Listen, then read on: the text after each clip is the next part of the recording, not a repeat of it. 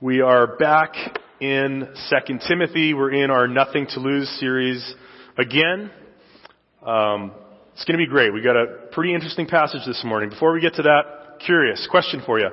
Does anyone here enjoy keeping up with the news? How about this? Do you watch an evening news program on television? I know a few of you do. I can tell. I don't really do that much anymore. I get all my news on my phone through the various feeds that I like to look at. But there is, you know, something about that good old fashioned way of watching a, a news hour on the television. Think about this. When you watch news on the TV, if you do, do you notice how a lot of the, the news anchors kind of begin? They'll say something like, good evening. And then they'll go on to share a bunch of things that don't make it a good evening. Isn't that interesting? Uh, I was perusing some of the headlines this week in the news. This is, this is a smattering of what I came up with, okay? The last few days. Haiti hurricane death toll doubles to 800. Archbishop Tutu wants the right to die. The turbulence of Brexit. Eastern Aleppo and Syria faces total ruin. And finally, militants attack refugee camp in Niger. This is not a good evening, is it? That is not a good evening. Those are things happening that make us think about the state of society or culture. It's a bit of a reality check. Similarly, the apostle Paul is about to give Timothy a reality check about some of the difficult times and circumstances and people in his own experiences and in the days to come.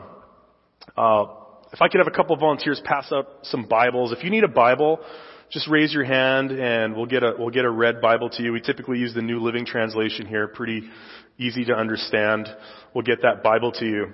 Uh, while that's happening, let me give a little bit of, of recap and a little bit more context again for this series if you're just kind of coming into this with us now. Uh, basically here it is, okay? Paul is, um, this is shortly before Paul's death. The date of 2 Timothy is right before he dies. So this is like his last will and testament. And there's this certain urgency that you can sense throughout his writing here. Um, as he knows it's important that the work goes on. In fact, Paul is imprisoned at this point. He's already gone through a preliminary trial. And the outlook, quite on, honestly, it's not looking good. Paul knows the end is near. It's not looking good. So Timothy's a friend of Paul's. He's joined Paul on his second missionary journey before, He's, and he had been with Paul towards the end of Paul's first Roman imprisonment. Then when Paul was released from that imprisonment, he took Timothy with him to Asia Minor. So they're going to head to Ephesus before moving on to Macedonia. The problem is, when they get to Ephesus, there's a bunch of false teachers. Okay? They're trying to take over the church, just like Paul predicted in Acts chapter 20. So Paul keeps going to Macedonia, but he says, Timothy, stay here. You're in charge of the church. You're going to be in Ephesus. So that's where Timothy stays. Paul was eventually going to return to Ephesus, but before he could do that, he was, he was rearrested. And he's back in chains. He's in a cold dungeon. He's awaiting the end. What is the end? Well, the Bible doesn't specifically tell us what the end is for Paul, but extra biblical historical sources speculate, and there's a good variety of them that record that after Rome went up in flames, you know who was scapegoated for that? The Christian community. And out of that, so the sources say, the Emperor Nero had Paul beheaded. So that was his end not too long after this document that we're looking at today, 2 Timothy. So that's where this urgency comes from. Paul's awaiting execution in a prison cell in Rome. Paul has this laser sharp focus determined on encouraging and equipping Timothy to continue the work of ministry. So we're going to look at 2 Timothy chapter 3, the first nine verses today. If you have a red Bible, it's page 1002. Let's read that beginning in verse 1. You should know this, Timothy, that in the last days there will be very difficult times. For people will love only themselves and their money. They will be boastful and proud, scoffing at God, disobedient to their parents, and ungrateful. They will consider nothing sacred. They will be unloving and unforgiving. They will slander others and have no self-control. They will be cruel and hate what is good. They will betray their friends, be reckless, be puffed up with pride, and love pleasure rather than God. They will act religious, but they will reject the power that could make them godly. Stay away from people like that. They are the kind who work their way into people's homes and win the confidence of vulnerable women who are burdened with the guilt of sin and controlled by various desires. Such women are forever following new teachings, but they are never able to understand the truth. These teachers oppose the truth just as Jannes and Jambres opposed Moses. They have depraved minds and a counterfeit faith. But they won't get away with this for long. Someday everyone will recognize what fools they are, just as with Jannes and Jambres. So that's the passage for this morning. If we're honest, this is a really, this is a heavy passage, okay? Paul's not sugarcoating anything, and it's okay for us to feel the weight of this passage, of what he's saying. It feels pretty bleak. At the beginning, this is the basis of the passage. At the beginning, we have a list of like 19 characteristics of evil people. Then we have a short description of how these evil people prey upon vulnerable women. Are you feeling encouraged by this passage yet today? It's not a very encouraging passage. But don't worry, we're going to find a thread of hope here. Um, let's take a look at this this morning. What is Paul really saying? If we look at this a little bit more closely, Paul has some interesting content to share with us. Verse 1. You should know this, Timothy, that in the last days there will be very difficult times. In the last days.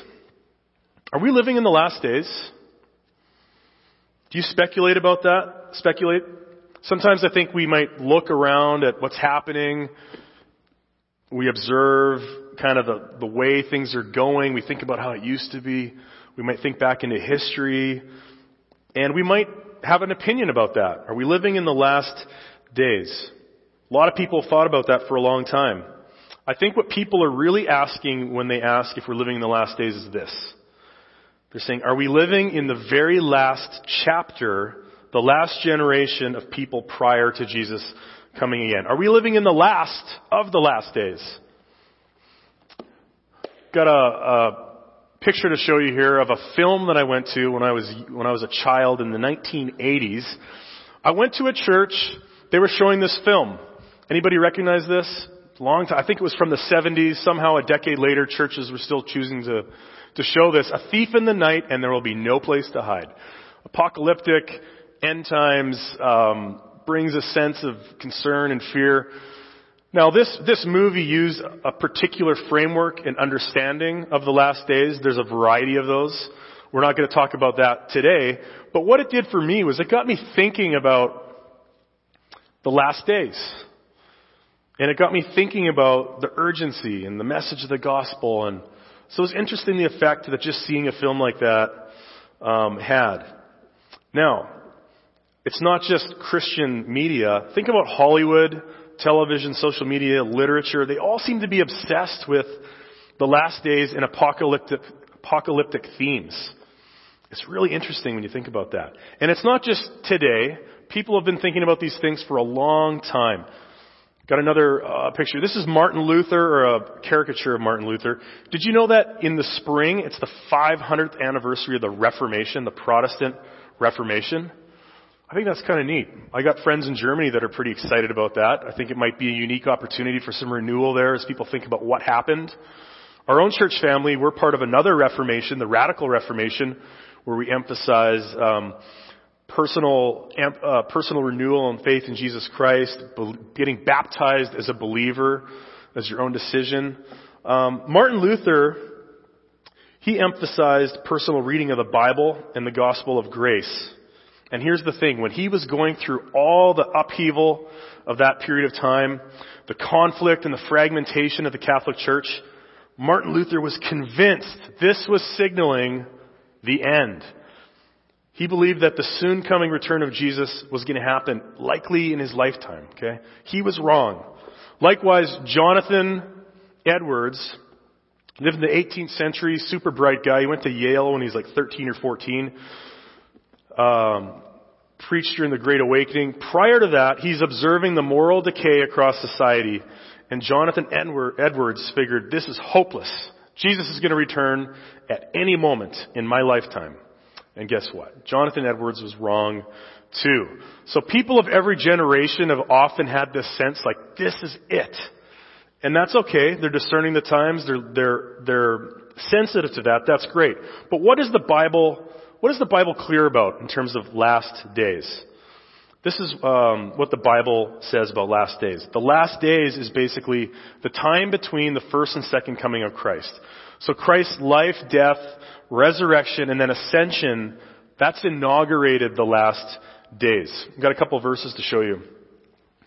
First one is uh, 1 John 2:18. Dear children, this is the last hour.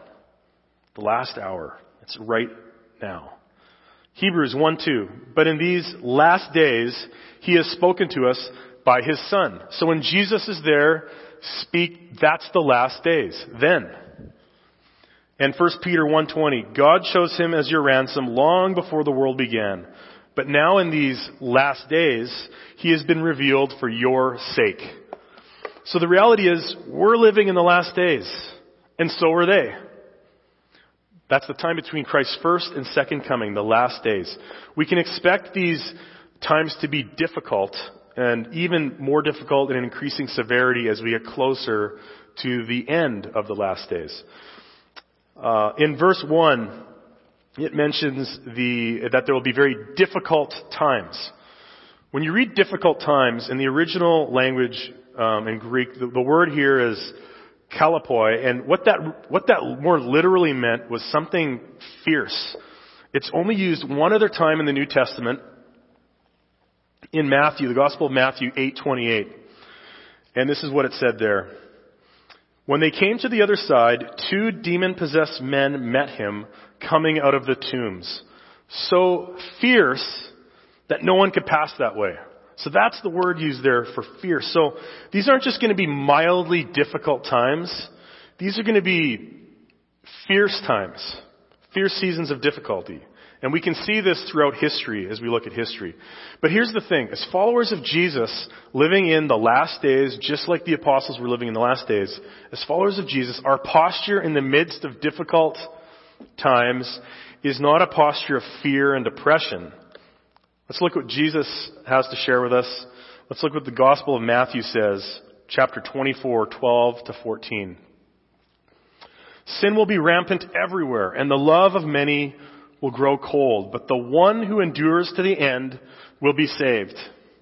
And the good news about the kingdom will be preached throughout the whole world so that all nations will hear it, and then the end will come. And then the end will come. So while there's going to be difficult times, Jesus followers are to endure, and Jesus followers are to have a focus. What's the focus on? The focus is on bringing the good news to the whole world so every nation and people group will know that, about Jesus and his great love for them. So when you look around and you see that sin is rampant everywhere in our society, in our culture, what do you, what do, you do with that? When you see just sin permeating everything, what do you do? Do you retreat? Do you kind of step back and protect and create some kind of a protective bubble? Do you do that? Or do you bring, or do you move forward bringing the good news to whatever context you find yourself in? Whether you're here, cross-cultural, in the workplace, at church, in homeschool, in public school, do you bring the good news? Where's your focus? Where's your focus? A few years ago, uh, serving at a church, we were, we wanted to share the good news in kind of a creative way. Just try something a little bit outside of the box. It happened to be the week before St. Patrick's Day. So we thought, what can we do? What can we do to kind of take advantage of this St. Patrick's Day feeling, momentum, what, you know, whatever it is. During St. Patrick's Day, your kids might like to get food, green food coloring, make cookies and make them green, or wear a green shirt, or it would be kind of neat if we could get back to who St. Patrick really was and what he was about. That would be interesting. But we thought, okay, how, what, what can we do with this? We decided to go um, to an Irish pub in our neighborhood where the church was located, and, and we stayed outside of the pub and set up a table put our church banner up. I know you're already thinking, okay, this is a little bit weird. But hey, I got people kind of noticing what something's going on here. We had some great conversations with people. In fact, looking back on that, I had more gospel conversations with people sitting at that table outside of that pub than I did the few months before that. Um, but we would we would mingle with people as they were coming in and out of the establishment, and we pulled three people um, pretty much out of the path from the bar to their car. They're walking with their keys, stumbling to their vehicle. We were able to talk to them and, and make sure they had a safe ride home and didn't and didn't drive under the influence. So that was that was kind of rewarding. But we had a great time just talking to people. The next day at church, a woman that we met at that outreach she came to our church service. She brought her children. They went to children's ministry, children's church. They had a great time. The woman went and prayed with our prayer team, similar to we have here. She went and prayed with the prayer team during the service. It, it was, it was great. So just an example of, hey, there's sin all around us.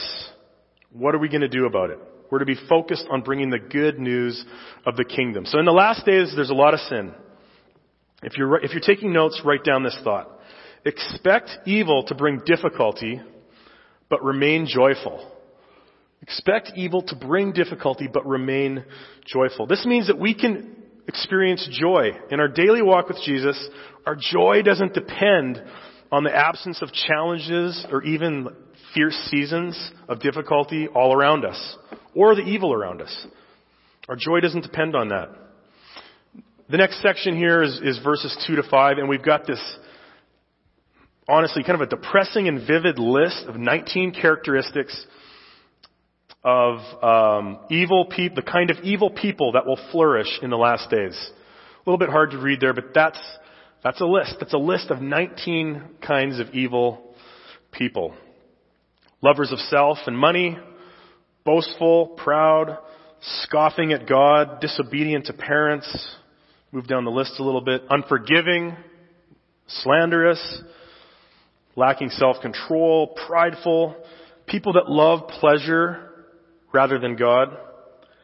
And get this, people that act religious, so they're acting religious, but they reject the actual power of God that could make them godly. So a pretty, pretty heavy list. Notice this at the top of the list, and the first one mentioned in the text if you have your Bible and you can, you can look there as well. People will love only themselves. If you're going to try to look for some kind of like a root evil or root sin that the other ones flow from, I think you can, you can nail it right there. People are loving themselves only. And out of that flows all these other things. See, when you only love yourself, you're probably going to be concerned a lot about money and love money. You're going to be a boastful, proud person.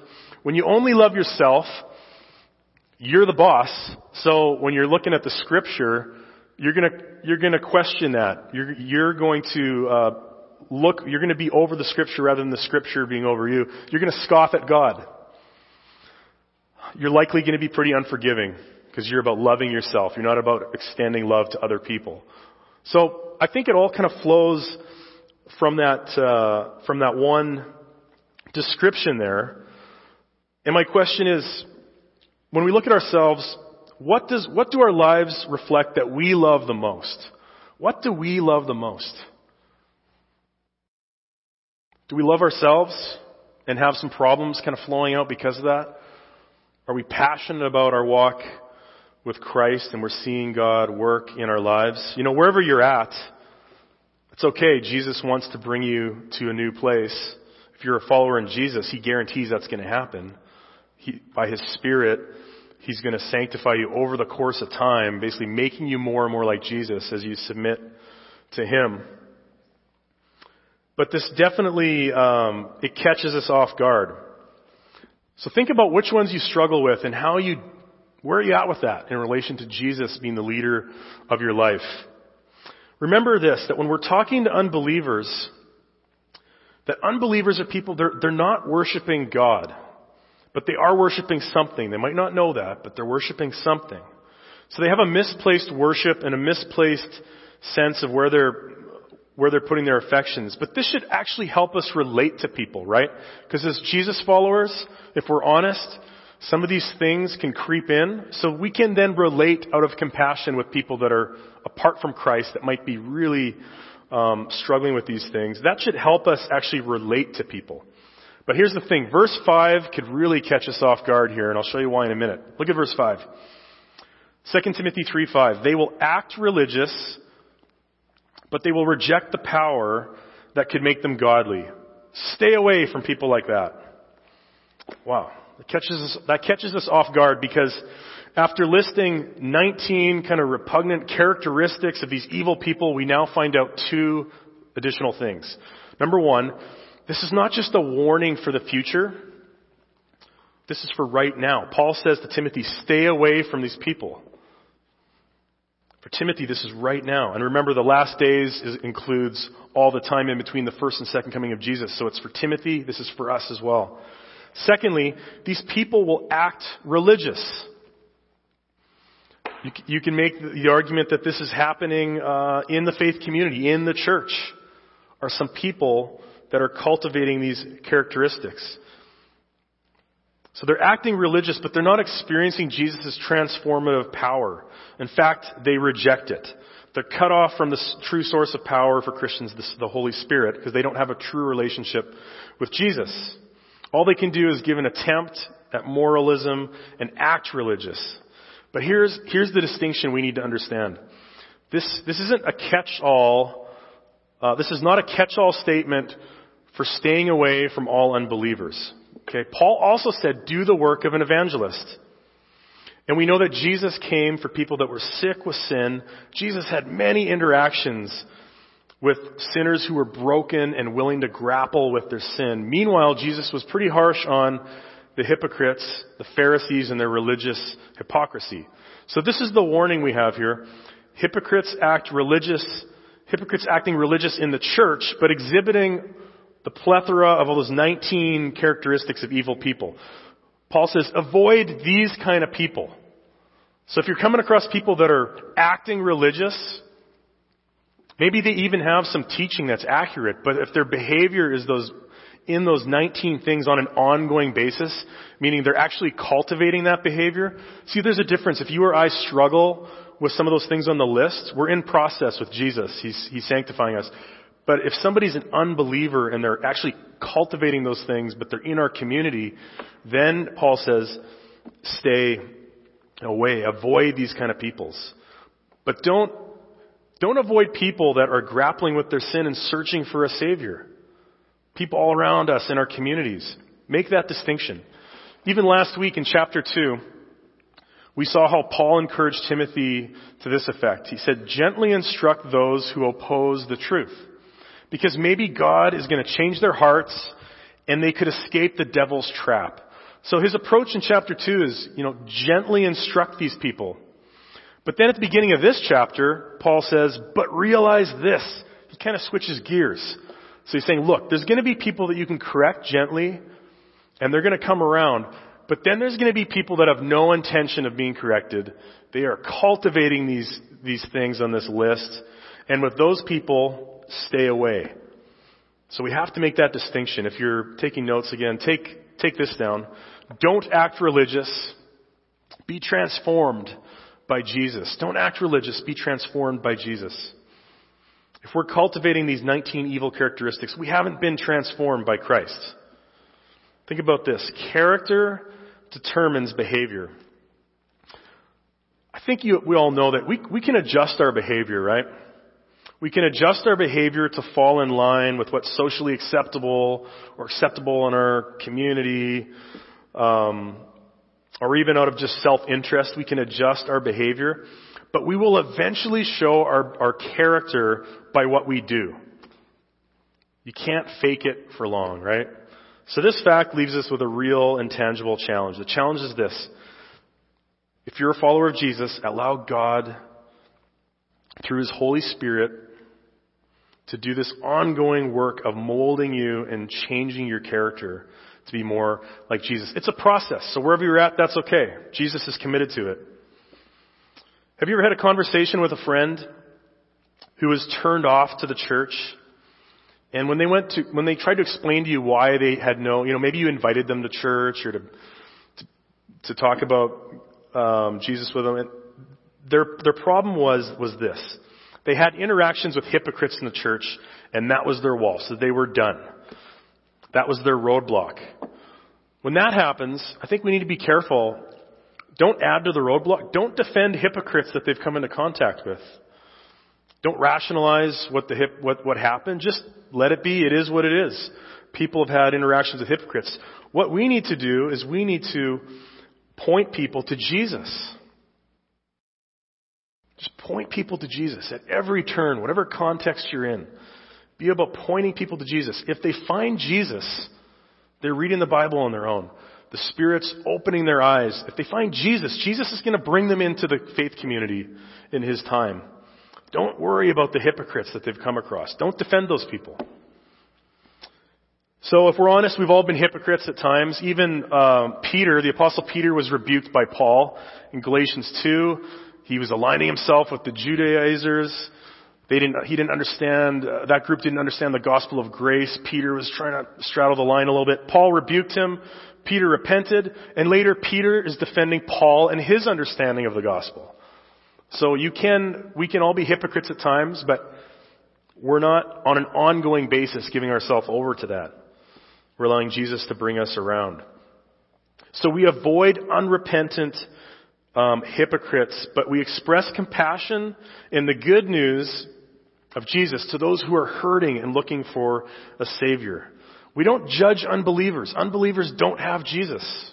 They're the people we're trying to reach. But we are to evaluate and encourage those within uh, the faith community towards Christlikeness. So to further illustrate this, let's look at the next couple of verses in 2 Timothy 3 to 6. This is a pretty startling passage um, when you first read it. Let's let's look at this here verses 6 and 7. They are the kind, speaking of these false teachers that are in the community there, they are the kind who work their way into people's homes and win the confidence of vulnerable women who are burdened with the guilt of sin and controlled by various desires. Such women are forever following new teachings, but they are never able to understand the truth. Wow, that's kind of, uh, again, that's kind of heavy stuff. The emphasis here, I believe, is on, is on the false teachers, okay? This isn't some general negative blanket statement about the female gender. The emphasis is on the depths of sinfulness of these false teachers. In that point of history, uh, women had a less than satisfying social position in, in Greco-Roman society. There were not many opportunities for women to be employed. Uh, women in the Ephesian church would have had no religious training or no, no formal religious training. And scholars generally believe that these were likely women who were recent converts. So these women that are now in the Ephesian church, they would have enjoyed this new freedom to study the truths of Scripture for, their, for themselves. But this, this, is, this is the eagerness that actually also made them a target for these false teachers. Verse 6 says, The women were bur- burdened with the guilt of sin and controlled by various desires. Now, if they're believers, they've got the Spirit, they're in process, they're dealing with their stuff. Jesus, is, Jesus has declared them righteous, but He's making them righteous in their current behavior.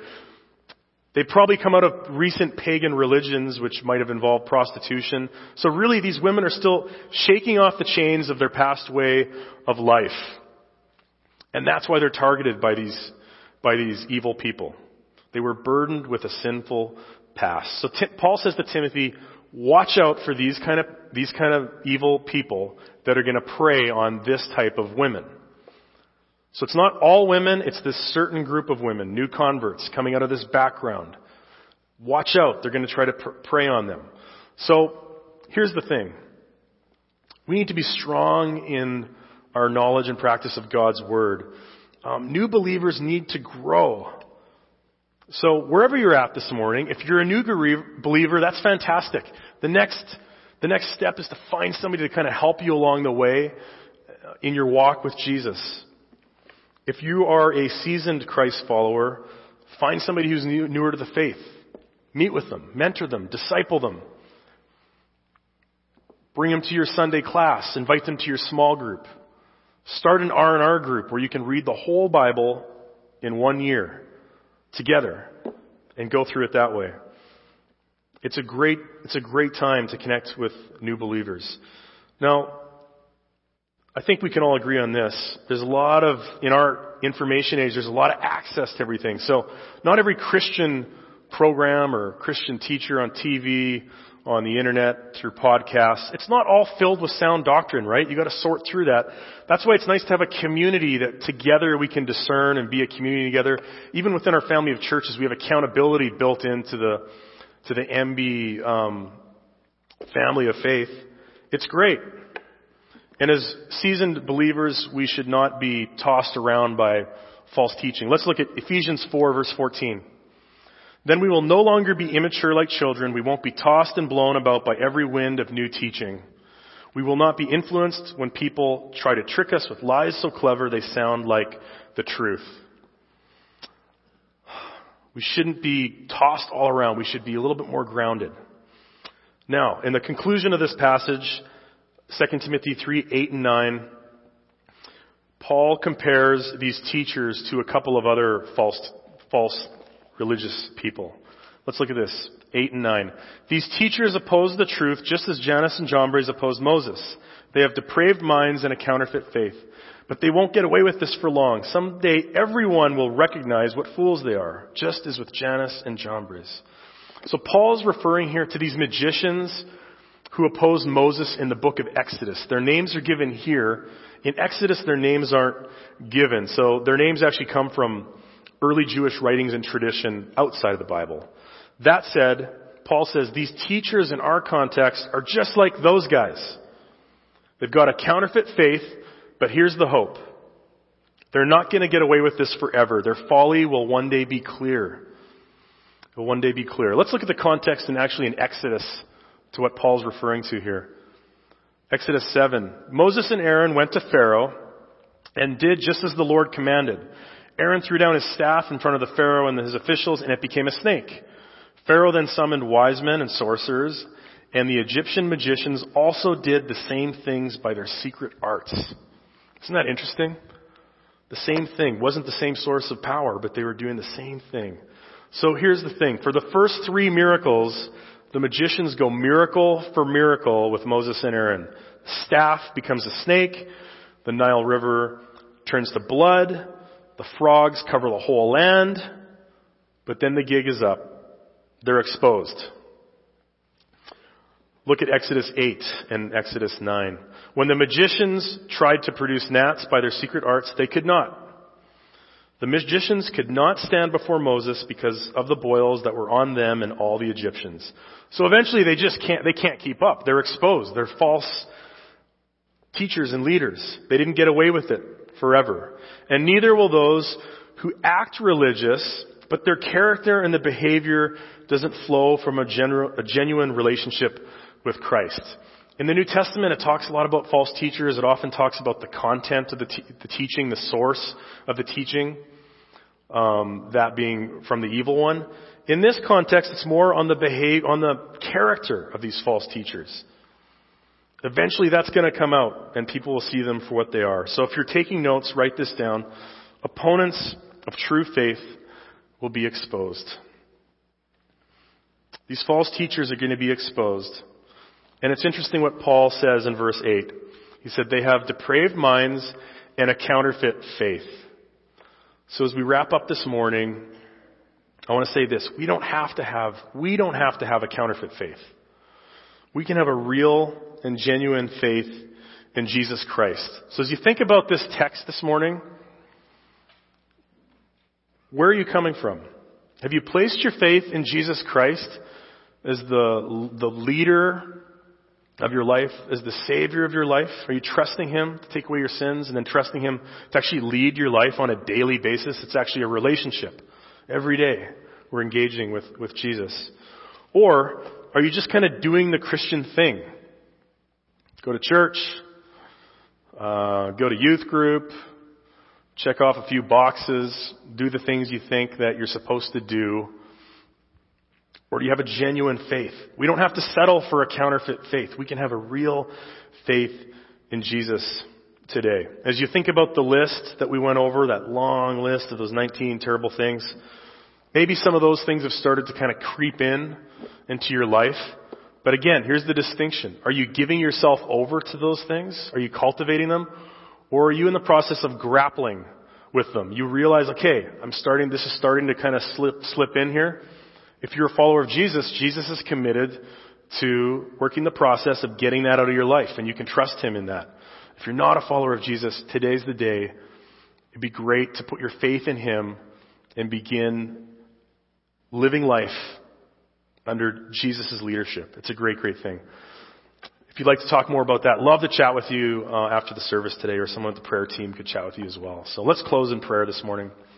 God, we praise you for your great, great love for us, your great concern for us, so much so that you sent your son Jesus to come to earth. God, he, he took humanity, um, the nature of humanity unto himself. Lord, he went to the cross, paid for our sins, and now we can receive him as our Savior. So God, I pray that um, if we're thinking about that this morning, that you continue to open up our eyes to the truth about who Jesus is. God, we want to allow you to lead us in our lives. We don't want to display the characteristics of these evil people in this text that we looked at today, God. God, do the work of, of making us more like your son every day as we follow him. Jesus, it's great to have a relationship with you, and we want to follow you with our whole heart. In Jesus' name, amen.